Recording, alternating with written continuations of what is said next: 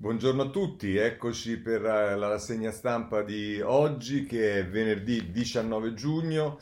Eh, va un po' spengendosi l'attenzione sui giornali per quanto riguarda gli stati generali che sono arrivati praticamente eh, alla fine e mh, mm, invece ci sia molto interesse per eh, il Consiglio europeo che si svolgerà oggi, che dovrebbe decidere, ma vedremo poi difficilmente prenderà una decisione definitiva sul tema del Recovery Fund e contemporaneamente a questo eh, ci sono le dichiarazioni del Presidente della Repubblica che ha toccato non solo questi argomenti ma anche quello della giustizia, ma vedremo tutto tra poco. Però per quel che rimane agli Stati Generali, eh, ai quali ovviamente i giornali dedicano negli ultimi giorni meno spazio, però possiamo prendere subito il Corriere della Sera.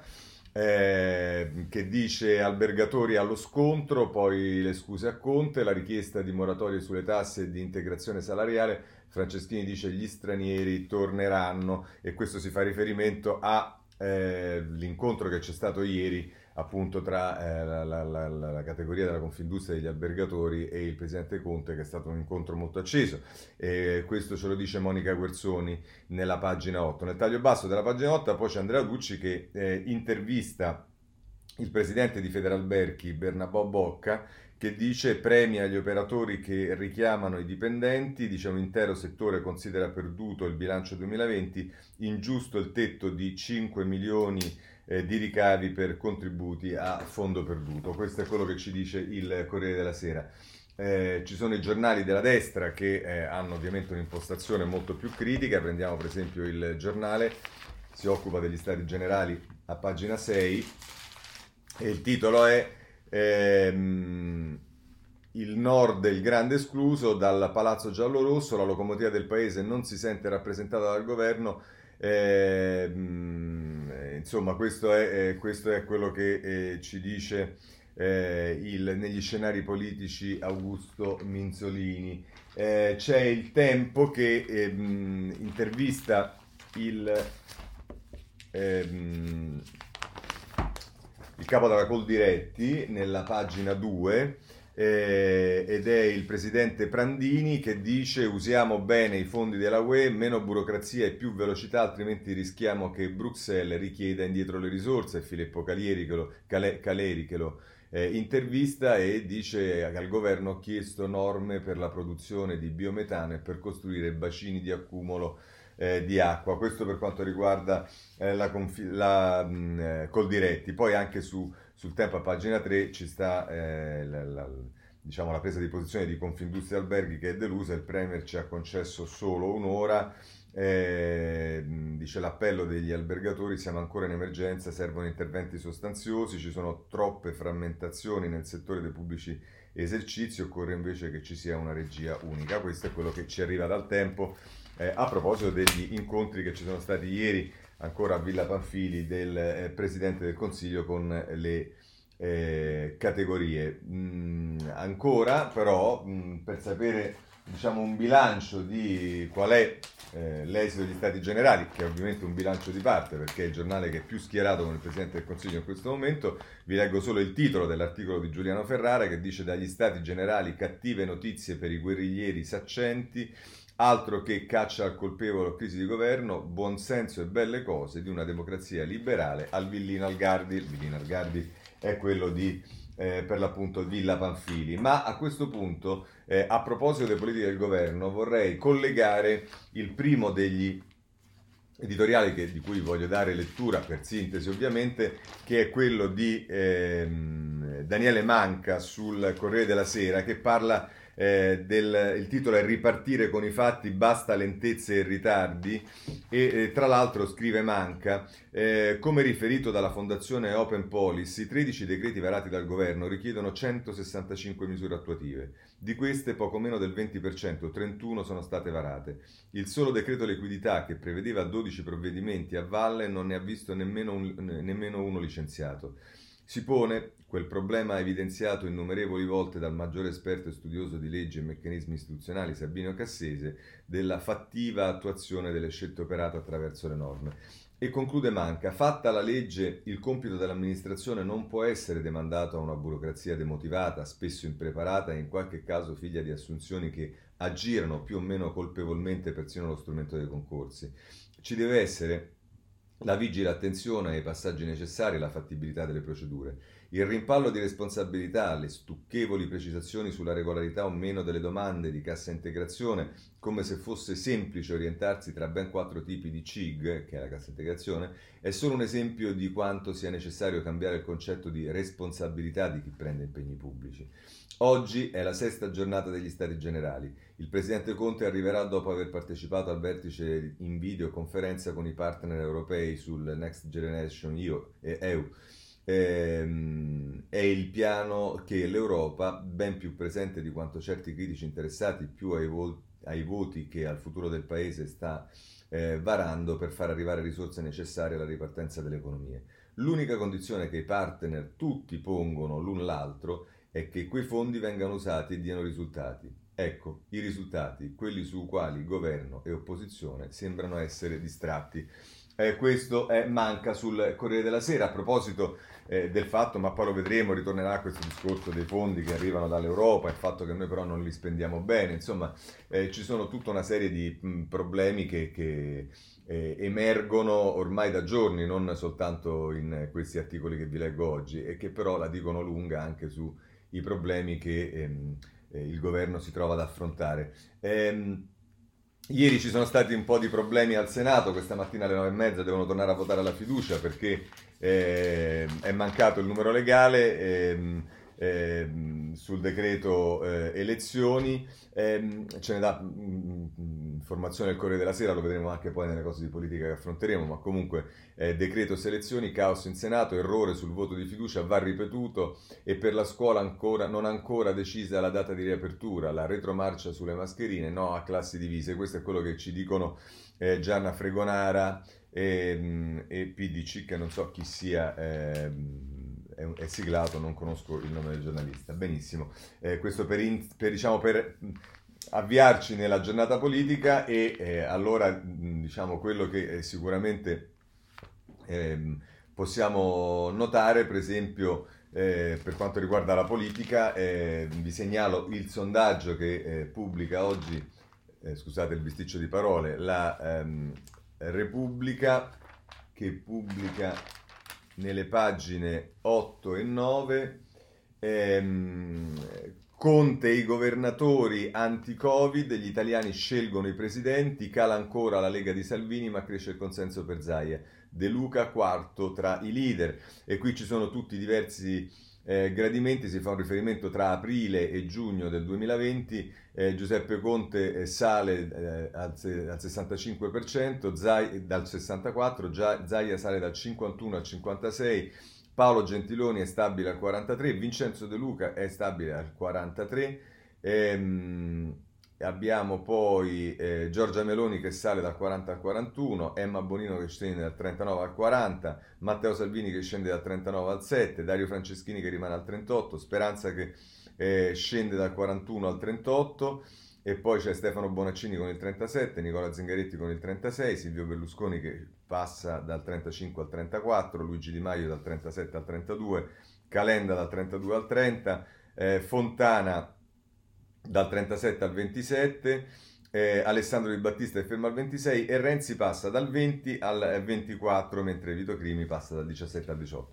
Poi, se volete le stime elettorali, qui si fa il rapporto eh, sul, eh, nel sondaggio sul eh, rispetto tra, tra, eh, giugno, eh, tra aprile 2020 e giugno 2020, la Lega scende dal, 29,6, dal 26,6 al 25,2, il PD scende dal 21,8 al 21,2, il Movimento 5 Stelle sale dal 16,3 al 16,8, Fratelli d'Italia scende, eh, sale dal 13,6 al 14,3, Forza Italia sale dal 6,2 al 7,3, eh, la, la, la, sinistra varia, l'Evo eccetera eccetera passa dal 3,6 al 3,7, più Europa passa dal 2 al 2,8, Italia Via passa dal 2,2 al 2,5, Azione dal 2,5 scende al 2,2, insomma eh, siamo alle solite, non mi spendo più sul tema dei sondaggi, ma questo è quello che eh, ci dà eh, Repubblica a proposito. E parlando di politica, ma di politica eh, parla anche la stampa, pagina 4 e ci dice che la sinistra preme per il decreto sicurezza, i grillini ci sono questioni più urgenti, la proposta del ministro Lamorgese apre il dibattito, PD, Leo e Tel Aviv vogliono chiudere entro due o tre settimane, ma ci sono per l'appunto le resistenze dei grillini. E se volete poi sulla pagina, questo era eh, Carlo Bertini che ce ne parlava sulla pagina 4 della stampa, sulla pagina 5 riguarda, ci sta un'altra eh, vicenda che riguarda un scontro all'interno della maggioranza, duello sui contratti a termine, i 5 Stelle al PD non si toccano, dissensi dopo le richieste del Ministro dell'Economia sull'allentamento dei vincoli sul precariato. Conte e Gualtieri tornano a pensare a una manovrina per ridare ossigeno alle aziende italiane, vedremo anche questo poi nello specifico eh, più tardi. Ma proseguiamo col capitolo della politica eh, perché eh, c'è anche Berlusconi che scende in campo e diciamo ci sono delle eh, dichiarazioni che aprono sicuramente ulteriori discussioni all'interno del eh, centrodestra perché nella pagina 5 eh, Fabrizio De Feo eh, scenari politici, le mosse del Cavaliere, il rilancio di Berlusconi. Ok a un nuovo governo, ma centrodestra unito. L'unica condizione per la nascita di un altro esecutivo non sia un tentativo di spaccarci. E questo è quello che dice De Feo, eh, dice Silvio Berlusconi interviene a Italia Sera su Rete 4 e affronta temi politici ed economici senza rinunciare ad aprire qualche finestra più personale sul mondo in cui ha vissuto le, la, la pandemia. E, però appunto poi ci sta queste, questa dichiarazione di eh, Berlusconi che riguarda il, ehm, il governo e mh, diciamo è chiaro che mette il vincolo non sia un tentativo di spaccarci, l'unica condizione è che siamo tutti uniti, ma abbiamo visto che il tema delle spaccature all'interno del centro-destra già ci sono, riguardano per esempio il MES e riguardano anche l'atteggiamento parlamentare, insomma eh, è un passo in più che Berlusconi fa, poi vedremo dove porta. Peraltro i problemi all'interno del centrodestra vengono rimarcati dallo stesso giornale nel taglio basso con il retroscena di Adalberto Signore, ennesima fumata nera con Lega e Fratelli d'Italia, così compromettiamo le regionali. Vertice a vuoto, Meloni contro Salvini, siamo fuori tempo massimo. Questo è quello che ci dice il giornale per la situazione politica che sta eh, prendendo il... Eh, eh, centrodestra e poi se volete sempre sul giornale invece ci si occupa dei, ehm, indirettamente questa volta dei 5 Stelle perché nelle pagine 10 e 11 ci si occupa dei fondi venezuelani all'Italia e eh, ovviamente è collegato ai temi che riguardano il Movimento 5 Stelle, petrodollari venezuelani arrivati anche in Europa, la politica deve scegliere se stare con le dittature, il docente di eh, Georgetown eh, dice che l'infiltrazione di Caracas adesso inizia a farsi eh, sentire poi nel taglio basso Patrizia Tagliaferri dice che IPM, ordine di investigazione UE, evitata la rogatoria, acquisita quella di Casaleggio Junior a proposito della inchiesta. E poi ci sta anche la notizia a pagina 11, il nar- narcotrafficante alla modella, quanti milioni passati in Italia. Alex Hub è l'uomo dei segreti dei servizi segreti di Caracas, no, dei segreti di Caracas, a Roma comprò una casa di lusso in centro per una giovane poi sparita. Queste sono le notizie che ci dà il giornale a proposito dei soldi eh, venezuelani. Ma eh, prendiamo anche il tempo a pagina 8 che dice ehm, ehm, mm, a proposito diciamo del governo vieni avanti decretino che è il titolo anche di ehm, eh, prima pagina del tempo con la foto con, di, di, di, a tutta pagina di Conte, del Presidente del Consiglio, viene avanti decretino, Conte lavora a progetti grandiosi ma per rilanciare il paese serve solo buonsenso, che non ha. Il Premier sia tranquillo, non arriverà nessuna spallata contro di lui, i grillini tengono troppo alla sedia e Renzi abbaia ma non morde. Eh, questo è eh, quello ci c'è tempo e poi ci dà la notizia che sul MES si voterà solo quando i grillini smetteranno di litigare. In questo momento ci sono troppe divisioni, allora meglio rinviare il, paere, il parere ehm, dell'Aula. Ehm, questo è quello che ci dice eh, il tempo che eh, diciamo poi c'è dà anche la notizia che sta un po' francamente su tutti i giornali eh, che Francesco Rutelli ha, lasci- ha lanciato la sua scuola eh, per formare gli amministratori domani, il prossimo sindaco di Roma magari esce dalla mia scuola. Rutelli ha presentato il suo corso di servizio civico, questo sul tempo, ma ripeto anche su altri eh, giornali l'abbiamo data subito così eh, stiamo eh, a posto. Vorrei segnalare ancora il messaggero a pagina 9, anche in questo caso siamo nell'ambito delle questioni eh, politiche e si occupa del ehm, eh, del Movimento 5 Stelle, le spine del movimento, il retroscena di Stefano Canettieri, è Movimento 5 Stelle, emorragia continua, è gelo tra Grillo e Casaleggio. Dall'inizio del 2020 persi 18 parlamentari e il MES rischia di causare nuove uscite. Il figlio del fondatore sempre più isolato dopo le regionali, resa di conti su Rousseau. Questo è, è quello che ci dice il eh, messaggero.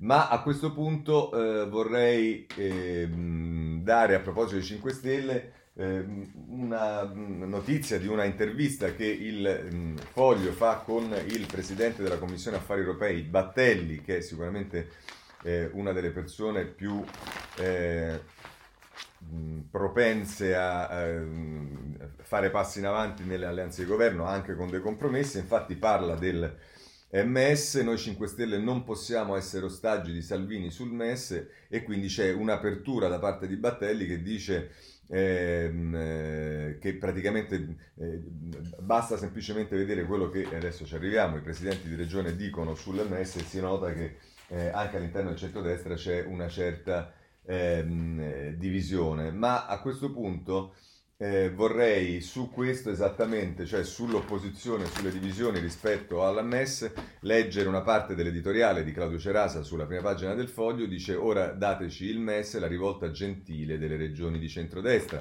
E scrive Cerasa, la divisione plastica mostrata due giorni fa dal eh, centrodestra sui temi europei, mentre il Premier informava il Parlamento sull'indirizzo del governo relativamente al Consiglio europeo di domani, il partito del MES, rappresentato da Forza Italia, sceglieva di rimanere in aula, mentre il partito del no MES, rappresentato da Fratelli d'Italia e della Lega, sceglieva di uscire ha consegnato agli osservatori l'immagine di un'opposizione a due velocità. Una prima velocità è quella interpretata dai partiti cosiddetti sovranisti, misteriosamente contrari a prendere i soldi dal MES, soldi a prestito per interventi sul sistema sanitario con un tasso dello 0,08% all'anno, mentre una seconda velocità è quella interpretata dal Partito del Cavaliere che quei soldi invece per rafforzare il prima possibile il sistema sanitario italiano li vorrebbe tutti e li vorrebbe subito. Ieri anche il Presidente della Repubblica ha auspicato tempi rapidi, ora ci arriviamo, eh, per l'utilizzo dei fondi che arriveranno dall'Europa.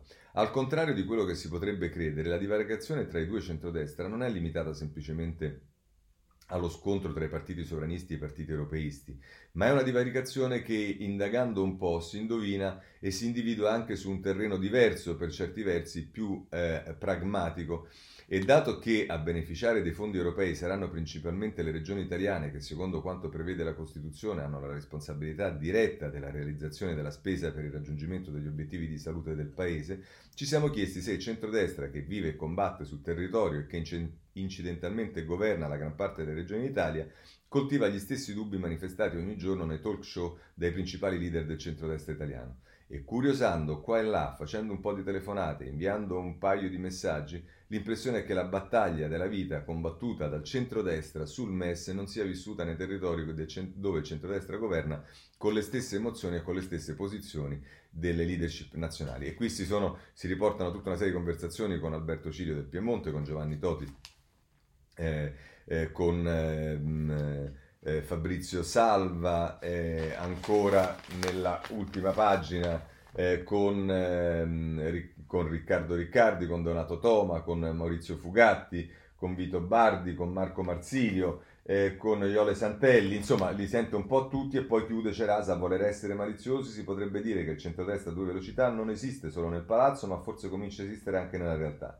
E l'esperienza dei territori insegna forse che chi vuole costruire un'alternativa per il paese dovrebbe imparare presto che differenza c'è tra governare un talk show e governare i cittadini.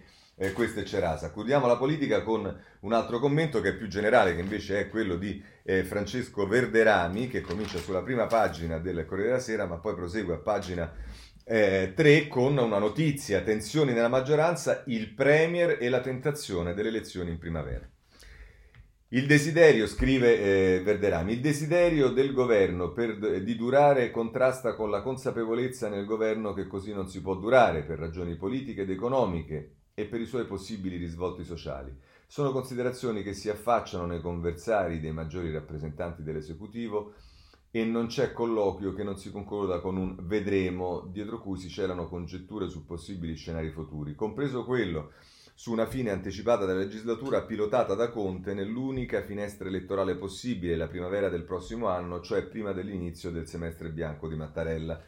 Conclude Verderami, ovviamente saltiamo la parte del, dell'articolo. Questo stato di cose non potrà reggere a lungo. Nel 2021, in vista della successiva finanziaria, arriverà il momento delle scelte a fronte di una situazione economica fortemente deteriorata e prima di dover assumere misure impopolari, questa è la tesi, Conte potrebbe essere tentato dalla scorciatoia delle urne, magari dopo essersi intestato il primato nella coalizione e nel movimento. Nel PD, che traguarda l'orizzonte della legislatura all'elezione del capo dello Stato e che per questo obiettivo si è eh, sobbarcato il peso dell'alleanza con grillini, l'eventualità è vissuta come un azzardo da scongiurare, una sconfitta alle elezioni consegnerebbe al centrodestra il Quirinale oltre alla guida del governo. Di qui la reazione di una parte dei Democrat convinta che l'unica alternativa agli attuali equilibri sia un gabinetto di unità nazionale, siccome un altro esecutivo con la stessa maggioranza e con una maggioranza allargata a parte dell'opposizione vengano considerate strade impraticabili. Come racconta una fonte Dem, che certo non si illude sul risultato, stiamo parlando con tutti e semmai si creassero le condizioni ne riferiremmo al Quirinale. Tanto basta per capire le divergenze nel PD, dove comunque si fa largo il convincimento che il Conte 2 sia una gabbia nella quale rischiamo di restare intrappolati. Per una simile operazione non c'è molto tempo e per di più il tempo lo scandisce per ora il Premier, eh, sul quale tra i boiardi di Stato circola un'intimazione. È quella di Conte che risponde al telefono e dice all'interlocutore: Capisco il problema, ci possiamo sentire a settembre. Eh, questo è Verderami che mette in campo questa ipotesi, devo dire abbastanza irrealista o quantomeno eh, autodistruttiva, soprattutto per l'attuale maggioranza, nel senso che votare a marzo significa votare praticamente tre mesi prima del semestre bianco, che è quello nel quale non si possono più sciogliere le Camere per l'elezione al Presidente della Repubblica e quindi francamente eh, consegnare la possibilità di eh, non eleggere, cioè rinunciare all'elezione del Presidente della Repubblica tre mesi prima del periodo indicato sembra obiettivamente abbastanza irreale, però vedremo quello che succede. Bene, passiamo adesso alle questioni più eh, diciamo di merito. Eh, comincerei col lavoro, eh, perché per quanto riguarda il lavoro, messaggero, pagina 11, Decreto legge dignità, lite nella maggioranza, ma c'è la mina dei licenziamenti. MEF favorevole a nuove deroghe sui contratti a termine e la Catalfo vuole ripristinare i vincoli. A metà agosto di nuovo possibile allontanare i dipendenti e la cassa integrazione rischia di essere esaurita. Questo è quello che eh, ci dice eh, il eh, messaggero. Eh, eh, diciamo è, è, un tema che eh, lo abbiamo visto, è ricorrente, lo abbiamo visto anche eh, ieri sul Sole 24 Ore, cioè c'è il tema che eh, a un certo punto la cassa integrazione finirà e, e se non si, eh, e ci sarà ovviamente anche la fine del blocco dei licenziamenti e se quindi nel momento così difficile stanno vivendo le aziende non si lascia più flessibilità e la possibilità di fare contratti a termine proprio per le ragioni di difficoltà e di incertezza che vivono le aziende, si rischia veramente una carneficina. Ma vedremo eh, anche questo tra poco perché eh, vorrei parlare a questo punto dei soldi che dovevano arrivarci dall'Europa e qui sono un po' tutti i giornali che in, eh, diciamo in previsione del Consiglio europeo di oggi ne parlano, in particolare perché c'è stata ieri anche una presa di posizione di Mattarella, per esempio è il, eh, la stampa che ce ne parla nelle pagine 2 e 3 nella 2 proprio riferita a Mattarella, Mattarella e Conte subito i fondi europei. A Bruxelles nuovo scontro con i frugali, il Premier resistere agli stati del nord, il PD dice alla fine Grillini che voteranno no al MES saranno una decina, nel taglio basso, questo è quello che ci dice Lario Lombardo, mentre invece nel taglio basso c'è Letizia Tortello eh, che eh, ci parla dell'Austria, l'Austria lavora e contribuisce di più, non ci caricheremo eh, dei vostri debiti, è l'intervista a Blumel che fa appunto la Tortello, e il ministro delle finanze di Vienna dice nel piano sono previsti non sussidi. Eh, dal nostro paese c'è massima solidarietà, ma non possiamo pagare il conto del Covid per 30 anni. Poi, se volete, invece, nella pagina 3 c'è il retrocena di Marco Bresolin, che è l'inviato a Bruxelles della stampa, che dice un vertice da fumata nera nella nuova proposta meno miliardi per l'Italia. L'accordo rischia di saltare dopo l'estate la quota del Recovery Fund sarà rivista al ribasso e dice che le trattative andranno avanti fino al vertice del 9-10 luglio e potrebbe non bastare e dice che appunto per Roma si ipotizzano condizionalità più dure per avere accesso ai finanziamenti. Questo è la stampa nelle pagine 2 e 3. Eh, messaggero a pagina 5 eh, ci dice che Palazzo Chigi è l'ostacolo MES dall'Unione prima gli altri aiuti. Eh, poi vedremo questa cosa più in particolare. Oggi con i partner europei Conte proverà ad ottenere l'anticipo del Recovery Fund, la corsa del Colle e del Premier a smentire il pressing di Mattarella sull'uso delle risorse. Eh, questo è il... chiedo scusa, il messaggero. Ma ehm, andiamo avanti, c'è anche l'avvenire nella pagina eh, 9 che dice Roma Merkel pressing sull'Unione, eccolo qui oggi il vertice, Mattarella e Conte concordano, servono risposte rapide e concrete anche nell'uso dei fondi. Eh, la cancelliera dice che la Merkel dice rendere l'Europa di nuovo forte insieme, ma il nostro no al MES indispettisce gli altri stati. Questo ci dice eh, appunto l'avvenire. Alla vigilia, pranzo al colle, l'Unione divisa, punta all'intesa sul fondo per la ripresa entro luglio, restano le riserve dei quattro paesi frugali su sovvenzioni, durata e sbilanciamento su Italia e Spagna. Questo è un po' di più quello che ci dice eh, l'avvenire, ma a questo punto c'è ancora da segnalare il eh, Sole 24 ore nella pagina 3 e dice la BCE, a proposito dei soldi eh, che arrivano dall'Europa, la BCE eroga 1300 miliardi, oltre 200 alle banche italiane, crediti e tasse agevolati, boom di richieste per finanziamenti T- TLTRO, eh, al netto di quelli in scadenza sono 550 miliardi di euro freschi. Si tratta di prestiti che le banche devono poi girare alla clientela. Questo a proposito dei soldi che ci arrivano dall'Europa. Ma a questo punto, per capire qual è il quadro, eh, un'analisi appunto di quello che ci aspetta sui soldi europei, prendiamo Stevanin dalla stampa, pagina eh, 23. Ammesso che ci arriviamo, ci siamo arrivati. E scrive eh, Stefanini. Eh, L'Europa scherza col fuoco e dice eh, ci sono due o più, se, dice, se ci sono mh, due o più schieramenti occorre trovare un punto di incontro che non può essere la proposta iniziale della Commissione, qui si fa riferimento alla proposta della Commissione e alla posizione dei paesi eh, frugali, come si dice. Tradotto in soldoni, il messaggio è non tutti e non subito. Il pacchetto anticrisi sarà visto al ribasso e nel mix titolo gratuito prestiti con in più la possibilità che i tempi si allunghino fino a settembre. Questo avete visto, c'era stato accennato anche eh, sull'avvenire. L'Unione Europea deve però stare attenta a non scherzare col fuoco. Una trattativa anche dura su quantum e mix è comprensibile. Allungare i tempi molto meno. A Bruxelles negoziati biblici fino a consenso sono all'ordine del giorno, ma i mercati non aspettano. L'Unione Europea si gioca la credibilità degli interventi più sul, qualche, eh, degli interventi più sul quando che sul quantum. Separatamente, l'Italia riceve un secondo messaggio dal ministro delle finanze austriaco, Blumel, che l'abbiamo, l'abbiamo, sentito prima. Eh, ripete in, eh, ripete in essenza la posizione dei frugali rigorosamente contraria ai finanziamenti a titolo gratuito. In più, Blumel chiede, perché, chiede perché intanto l'Italia, ecco questo è il tema fondamentale, Blumel, in, in, in, più Blumel chiede perché intanto l'Italia non utilizzi gli strumenti già messi a disposizione dall'Unione Europea, specialmente il MES, diventato una parolaccia nel lessico politico italiano. Ma il, fiuto, il, il, rifiuto del MES causa della, eh, ma il rifiuto del MES causa della condizionalità è difficilmente sostenibile. Le condizioni che il meccanismo impone sono semplicemente e di destinazione della spesa senza alcun contenuto macroeconomico. Le intenzioni italiane di attingere al futuro Recovery Fund senza ricorrere al già disponibile MES rendono fruga- i frugali vie più restii a dare luce verde alle più avanzate proposte dell'Unione Europea. Conclude Stefanini.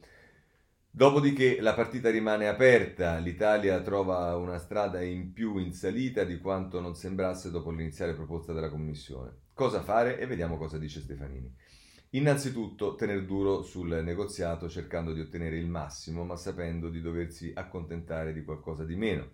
Raddoppiare gli sforzi diplomatici anche nei confronti dell'opposizione dei frugali e del, quadre, e del quartetto di Visegrad, con cui cercare anche merce di scambio su altri terreni. Preparare un piano di utilizzo dei fondi dell'Unione Europea con un credibile itinerario di graduale rientro dall'indebitamento aggiuntivo ex coronavirus. E infine è essenziale eh, ridimensionare il ruolo dell'Unione Europea nella critica congiuntura economica e sociale a cui l'Italia va incontro. Dall'Unione Europea possiamo aspettarci un aiuto esterno più o meno ingente, più o meno, condizio- più o meno condizionale. Se sarà manna, ben venga, ma dovremo ugualmente attraversare il deserto con le nostre gambe. Questo Stefanini sulla stampa che dà un quadro chiaro di quali sono i rapporti di forza e anche i problemi che nascono nella trattativa con l'Europa a causa delle contraddizioni che eh, abbiamo in Italia. Bene, Mattarella ha parlato anche di giustizia ieri, allora lo vediamo sul Corriere della Sera. Eh, abbiamo visto, eh, il, il, Quirinale sconcertato eh, dalla modestia etica CS, del CSM, i paletti sulle regole, ed è, quello che eh, scrive Marzio Breda nell'analisi, sapete che Marzio Breda è retroscenista del Corriere della Sera, ma se volete sapere più in dettaglio che cosa eh, ha detto Mattarella, lo vediamo sulle pagine su Repubblica, ci sono eh, a pagina 2 eh, Concetto Vecchio, che è anch'esso il quirinalista della Repubblica, dice Mattarella richiama i giudici e ai politici, dice, ai politici dice basta distrattonarmi, il Colle chiede ai magistrati e CSM di mettere fine alle gravi distorsioni e al governo di varare al più presto la riforma, rimuovere prassi inaccettabili e tornare ad essere credibili. Alla destra dice non chiedetemi interventi oltre i miei poteri. E poi c'è eh, sul tema del, del, del, del CSM, della, insomma, della, riforma e dei magistrati più in generale, c'è un membro di Unicost che è Giuliano Caputo ehm, e che è anche il segretario della ANM. Eh, dice le correnti non devono più indicare direttamente i nomi per il CSM. Questa è Liliana Milella che lo intervista eh, e poi ancora Claudio Tito eh, a pagina 3 che dice ehm, la paura del Quirinale senza etica e autorevolezza le toghe perdono autonomia. Questo sulla mh, mm, Repubblica. Ma eh, mh, troviamo sicuramente anche eh, su eh, stampa eh, dove c'è un'altra intervista, la stampa pagina 6, intervista eh, Bruti Liberati eh, l'ex procuratore eh, di Milano e, della, eh, e, ex presidente dell'Associazione Nazionale Magistrati, che dice ci sono state degenerazioni, ma le correnti sono una risorsa, quindi bruti liberati rispetto alla riforma sta, di cui si parla, diciamo più che si sta facendo, ehm, rivendica invece l'importanza delle eh, correnti. Segnalo ancora sul, sui temi della giustizia, non possiamo non farlo, il giornale eh, a pagina 4 eh, il titolo è Il Colle affonda il CSM, intrecci e manovre minano la magistratura per il capo de- dello Stato, l'abbiamo già visto, la degenerazione della logica correntizia aumenta la sfiducia nei pubblici ministeri.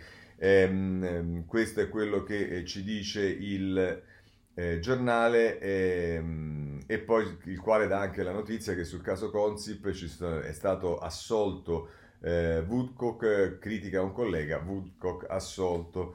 E poi nel taglio basso ehm, c'è sempre, ehm, ci si occupa del ministro Bonafede, Stefano Zurlo, boss liberi di Matteo affonda Bonafede. Vedremo che eh, anche su altri giornali ci si occupa di, eh, delle prese di posizione di, eh, di Matteo, lo vedremo eh, rapidamente. A proposito però di quello che ha detto Mattarella, oggi c'è sicuramente da segnalare in prima pagina eh, Sansonetti sul riformista, il titolo è Mattarella frusta il CSM, minato il prestigio della magistratura, correnti degenerate, dice Sansonetti, il Presidente della Repubblica è tornato a parlare della magistratura e l'ha fatto con toni molto severi. Ha detto che vede una magistratura china su se stessa, cioè sul potere, sulle nomine, su come spartire. Ha parlato di distorsioni gravi e ampie nel funzionamento del CSM. Ha chiesto ai giovani magistrati di essere fedeli solo alla Costituzione, di non cercare il consenso, di interpretare il loro ruolo come un ruolo di servizio e non come un'occasione di prestigio e di spettacolo Mattarella ha pronunciato questo discorso in occasione della commemorazione di sei magistrati uccisi, alcuni nel 1980 e alcuni nel 1990, dalla mafia e dal terrorismo rosso e nero. Ha ricordato il loro modo di lavorare con sobrietà nel rispetto della Costituzione e con uno spirito di servizio giunto fino al sacrificio della vita. Ha messo a confronto quell'eroismo e i costumi di oggi. Ha fatto riferimento esplicito al caso Palamare e agli ultimi avvenimenti che hanno portato un nuovo gravissimo discredito alla magistratura. Li ha denunciati con la sua aria tipica, triste, preoccupata, un pochino forse anche rassegnata. Ha detto che lui non può intervenire, ha allargato le braccia. Chi può intervenire? Il, si domanda Sanzonetti. Il governo, il Parlamento. Ma il governo e il Parlamento avranno il coraggio di farlo? Sapranno alla fine risollevare la testa come ormai da anni hanno piegato dinanzi al potere e all'aggressività del partito delle procure? Ieri c'è stato un altro capitolo della sceneggiata messa alla ribalta dal partito delle procure. È toccato a Nino Di Matteo, membro autorevole del CSM, interrogato dalla commissione antimafia. Ha ritratto le accuse più gravi a buona fede, cioè quelle di essersi piegato a un ricatto della mafia. Ha detto che forse non è stata la mafia, ma qualcun altro a indurre buona fede a non assegnargli il ruolo di capo del DAP. Chi? Qualche suo avversario, forse Palamara, Pignatone. Così conclude Sansonetti sulla prima pagina del riformista a proposito di Di Matteo. Ma allora ci siamo, vediamo che cosa è successo, perché Di Matteo è stato ascoltato all'antimafia e eh, Giovanni Bianconi la mette un po' diversamente. Nuove accuse da Di Matteo. Qualcuno disse a buona fede di non scegliermi per il DAP. L'ex PM Di Maio propose due volte di farmi ministro, diedi la disponibilità, ma poi nessuno ha più chiamato. E dice nessuna guerra col titolare della giustizia non è un problema di invidiuzze, bensì una questione del, dalle implicazioni istituzionali.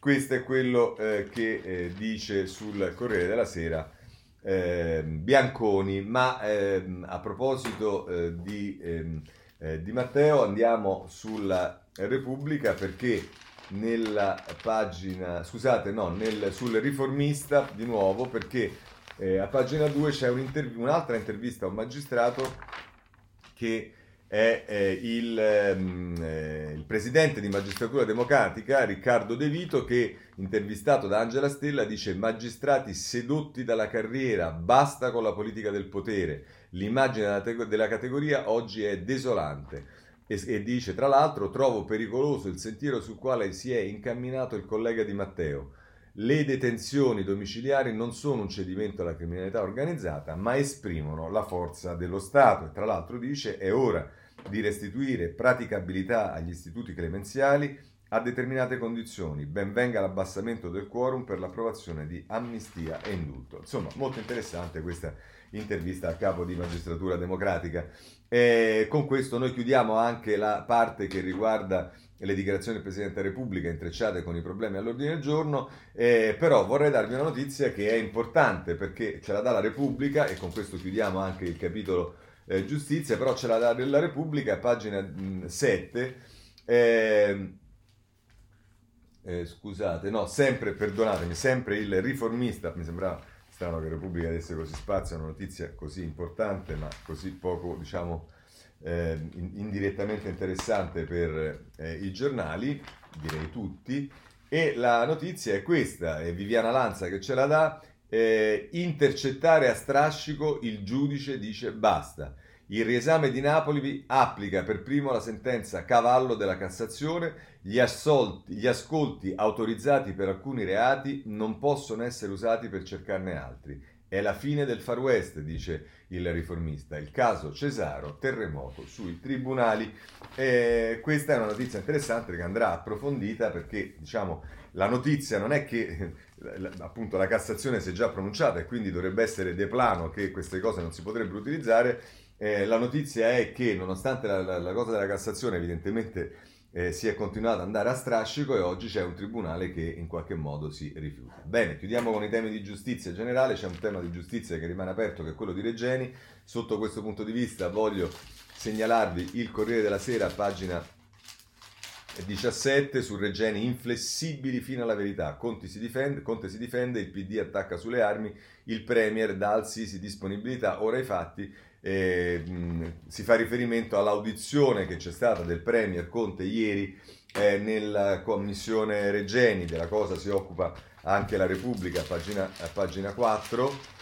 Eh, il titolo è Conte avanti sulla verità per Regeni, Al-Sisi è disponibile ma ora agisca, l'audizione davanti alla commissione, il dialogo con l'Egitto non va interrotto. E poi c'è il retroscena di Giuliano Foschini, il Premier tenta il rilancio, l'ultima partita col Cario si gioca sulle 12 domande. L'obiettivo dell'incontro il primo luglio tra le procure di Roma e del Cairo è ottenere risposta alla rogatoria rimasta lettera morta da oltre un anno. Ma sapete che eh, se, diciamo, la stampa in particolare ha dedicato molto spazio eh, alle vicende di Regeni e oggi dalla stampa vogliamo prendere un commento di... Eh, eh, Luigi Manconi che inizia in prima, pag- in prima, pagina è in gioco la sovranità nazionale e poi prosegue nella pagina eh, 7 e, e, che, dove invece è intitolato l'articolo senza risposta il nostro paese perde credibilità e tra l'altro conclude questo intervento Manconi, il Presidente del Consiglio ha parlato ancora di una collaborazione lungimirante e criptica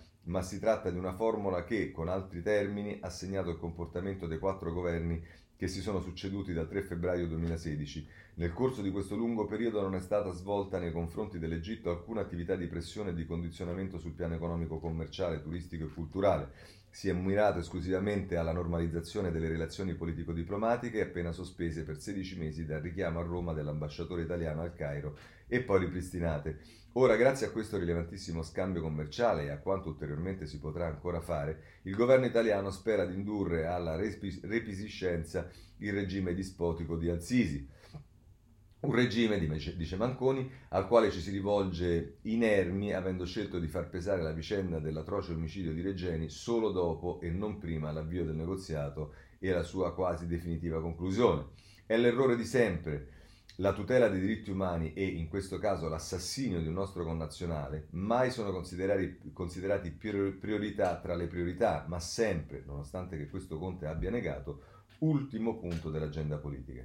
Ne consegue che, affinché la fine del crudele di Giulio Regeni non cada nell'oblio, molto ancora resta da fare e c'è da credere, saranno l'opinione pubblica e la sensibilità collettiva ad assumersi questa responsabilità e non autorità politiche ancora troppo distratte.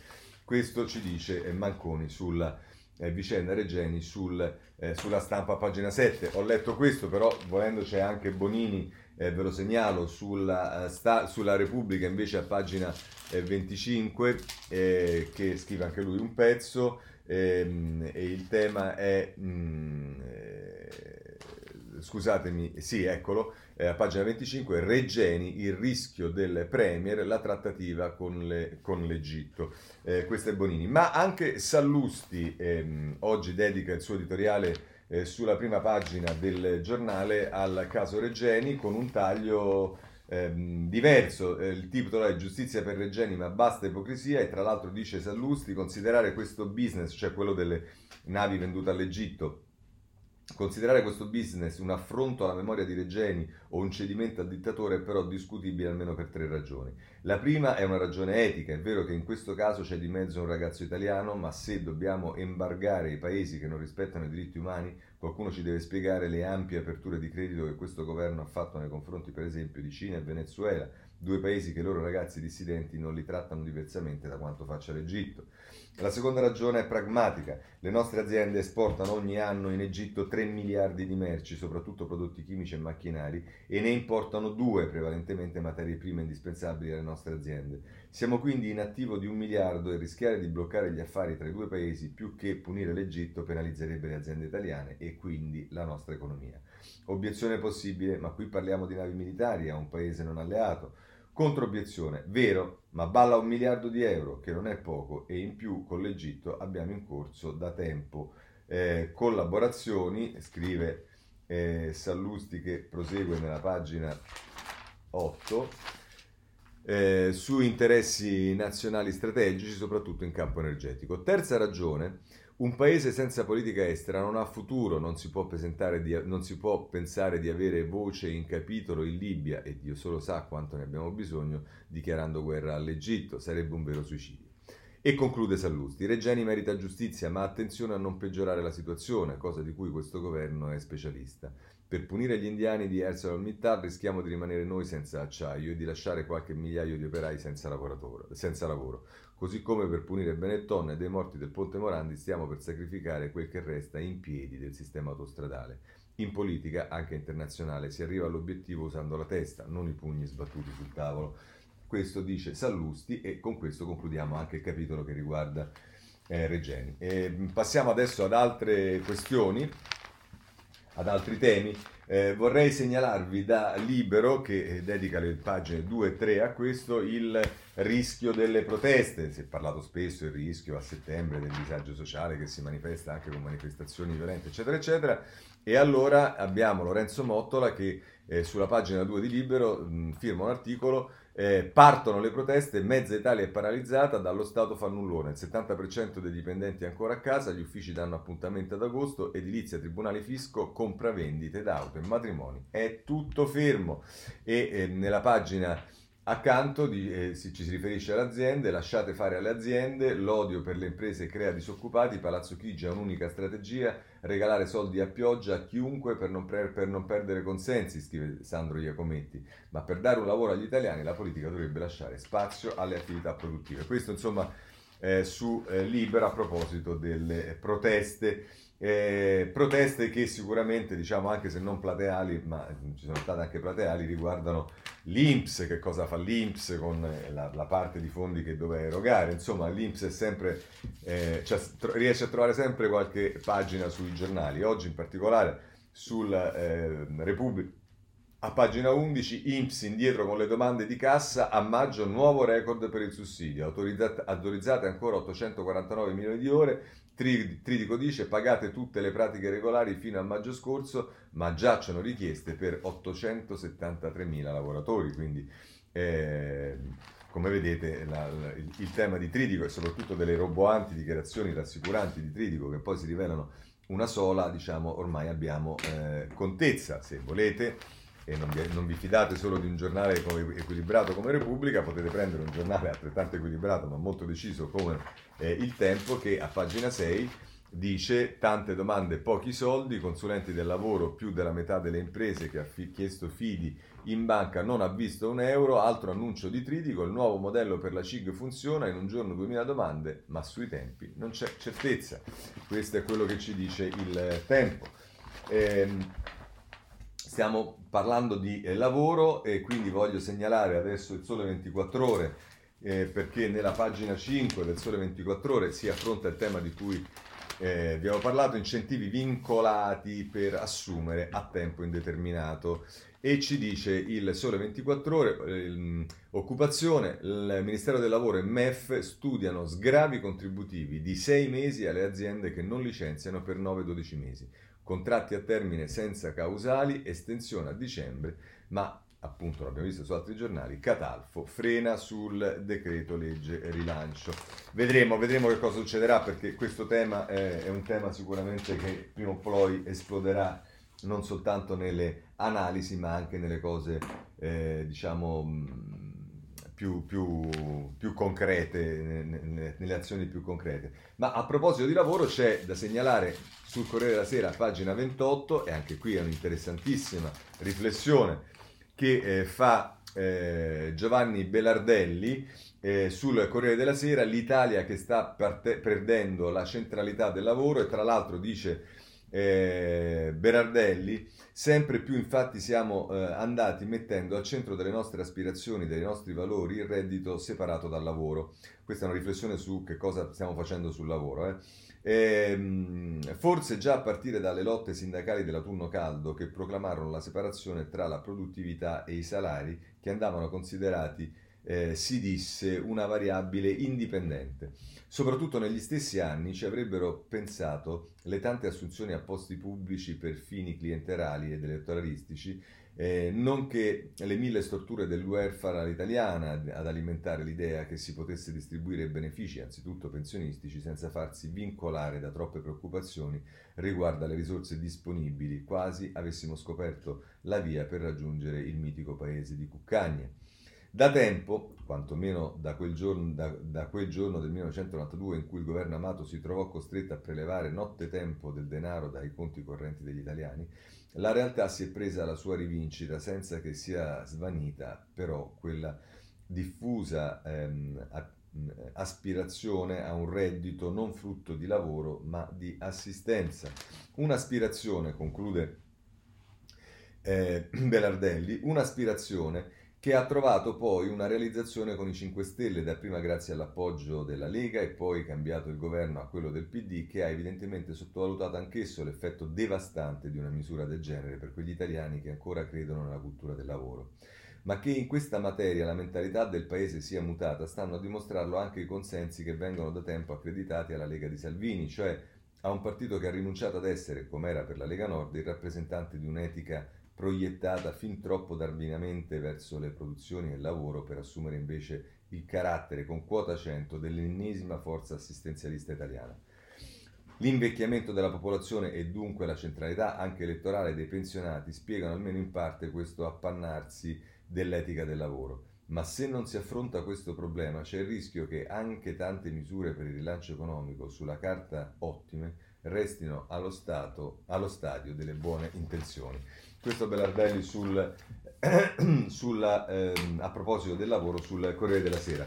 Ehm, altri argomenti? Sì, eh, c'è un problema che riguarda, a proposito dei provvedimenti del governo, eh, che solleva il giornale, che riguarda l'eco bonus che è stato presentato in pompa magna, poi vedremo effettivamente è una misura indubbiamente di una certa consistenza, però ci dice Marco Lombardo sul giornale, un blef anche l'eco bonus, conviene non richiederlo, regole rigide e leggi in contrasto, il 110% è utopia, decreti attuativi, il MEF smentisce il sottosegretario, eh, così la mette il giornale, vedremo poi effettivamente il decreto rilancio in aula alla Camera, vedremo effettivamente di che cosa si tratta.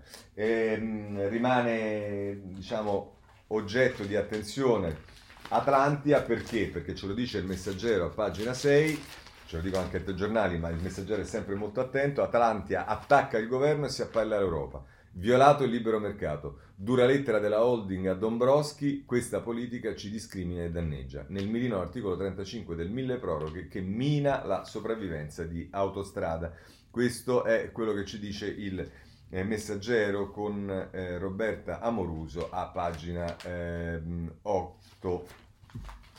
Andiamo avanti con eh, le notizie, c'è ancora la scuola di cui parlano in particolare i giornali eh, dell'opposizione, però vediamo il tempo a pagina 4 che ci dice scuola che ritardi così non si riapre, parla Mario Rusconi, presidente laziale dell'Associazione dei Presidi, il nodo è non si è fatta una mappatura degli edifici adatti alle lezioni con distanziamento e la possibile soluzione è nel cercare parchi, locali e caserme dove poter spostare gli alunni.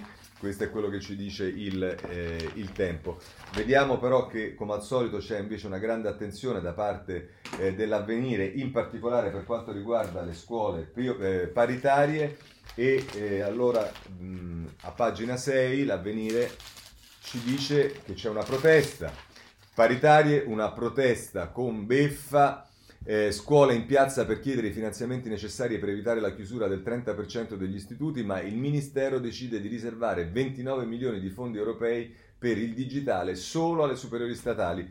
E meritoriamente eh, Ferrario sull'avvenire eh, a pagina 6 ci, cita il, il nostro collega Toccafondi, nonostante l'accordo tra l'Italia e la UE del 2018, un altro bando PON esclude le scuole non statali presenterò un'interrogazione, attacca il deputato di Italia Viva, tocca fondi, questo è quello che ci dice l'avvenire e il capitolo scuola lo chiuderei a questo punto con Massimo Recalcati sulla eh, prima pagina del, eh, della Repubblica e poi prosegue a pagina 25, il titolo è Una terapia per curare eh, la nostra scuola e tra l'altro eh, scrive Recalcati, conclude Recalcati il suo pezzo, eh, non sarebbe allora il caso di ripensare alla ripartenza innanzitutto attraverso una rimodulazione profonda dell'attività didattica? Il campo è ampio, favorire l'interdisciplinarietà, rendere possibile una diversa circolazione degli allievi attraverso la composizione di piani di studio più adeguati alla loro attitudine, come già accade in, in molti paesi, portare la scuola verso la città, nei quartieri, nei territori, nei luoghi culturali, reinserirla come protagonista attiva della nostra vita sociale. Insomma, aprire e rinnovare gli spazi didattici della scuola tenendo anche conto delle nuove esigenze imposte dal virus, abolire definitivamente un eh, uso solo sadicamente numerologico della valutazione, ancora oggi tristemente diffusa anche nei licei più rinomati del nostro paese. Riqualificare seriamente la formazione e il lavoro degli insegnanti per favorire la permanenza nella scuola dei migliori. Ma per fare questo occorrerebbe lo studio nel dettaglio di una ricomposizione inedita della didattica e del rapporto della scuola con la città. Chi vi, dedica- vi, si sta dedicando? È necessario uno sforzo politico-culturale di immaginazione e di pensiero, meglio se collettivo, meglio se capace di coinvolgere gli insegnanti e le loro associazioni, in ogni caso libero, laico, vivo, insomma non pietrificato dallo sguardo di Medusa del virus.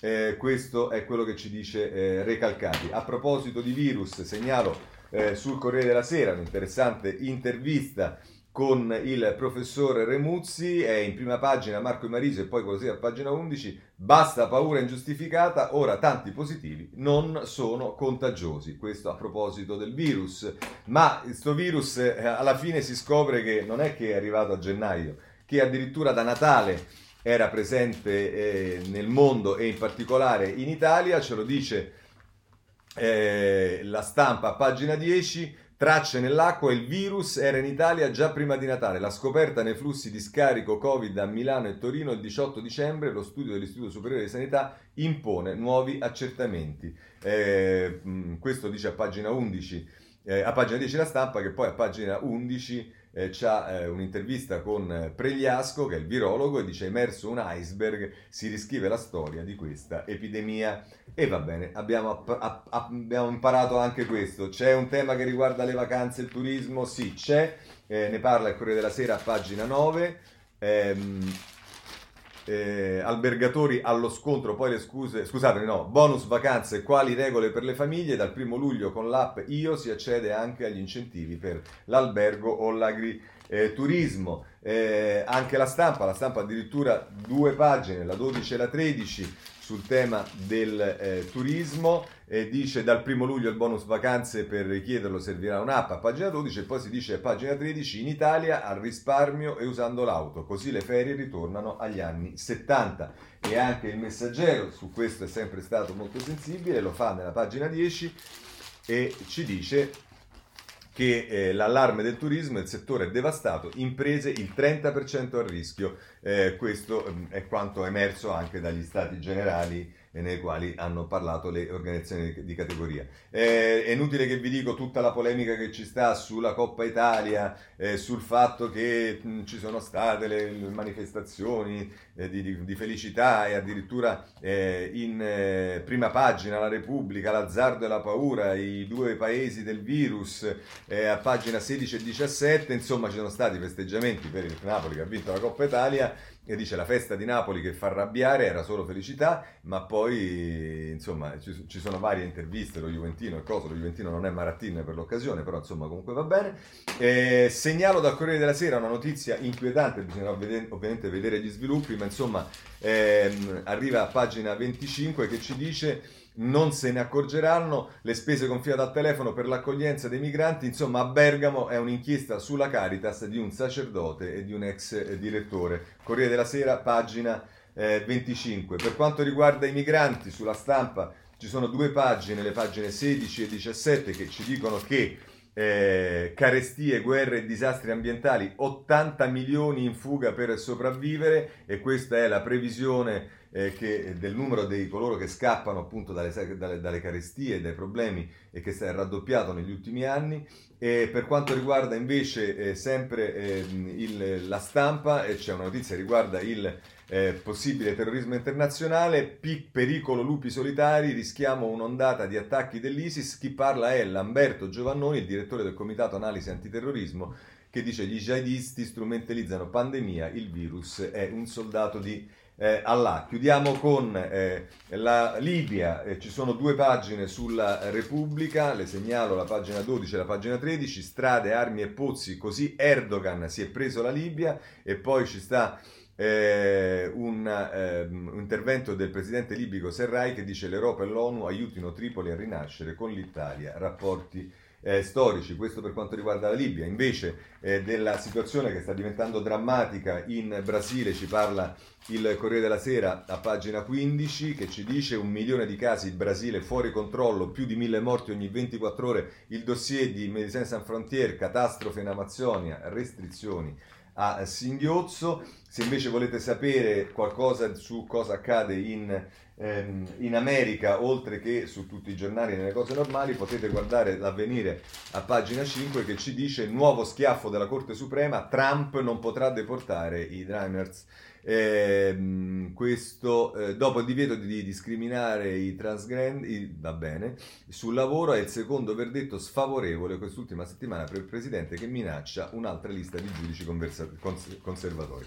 Va bene, questo è Trump, chiudiamo sempre con l'avvenire, ma in questo caso parlando della India, è un problema serio anche in India, eh, ne parla appunto avvenire a pagina 12, saltando gli inserti, scusate, eccola qua, il titolo, Sanità in ginocchio e disoccupazione, il doppio tsunami che travolge l'India. L'incremento di 12.881 casi ha portato i contagi a oltre 370.000, una tegola per le politiche populiste del gigante e ora si teme la bomba sociale. 20 milioni di persone hanno perso il lavoro. Bene, con questo abbiamo concluso la, la rassegna stampa. Se volete ci vediamo domani mattina alle 9. Grazie a tutti.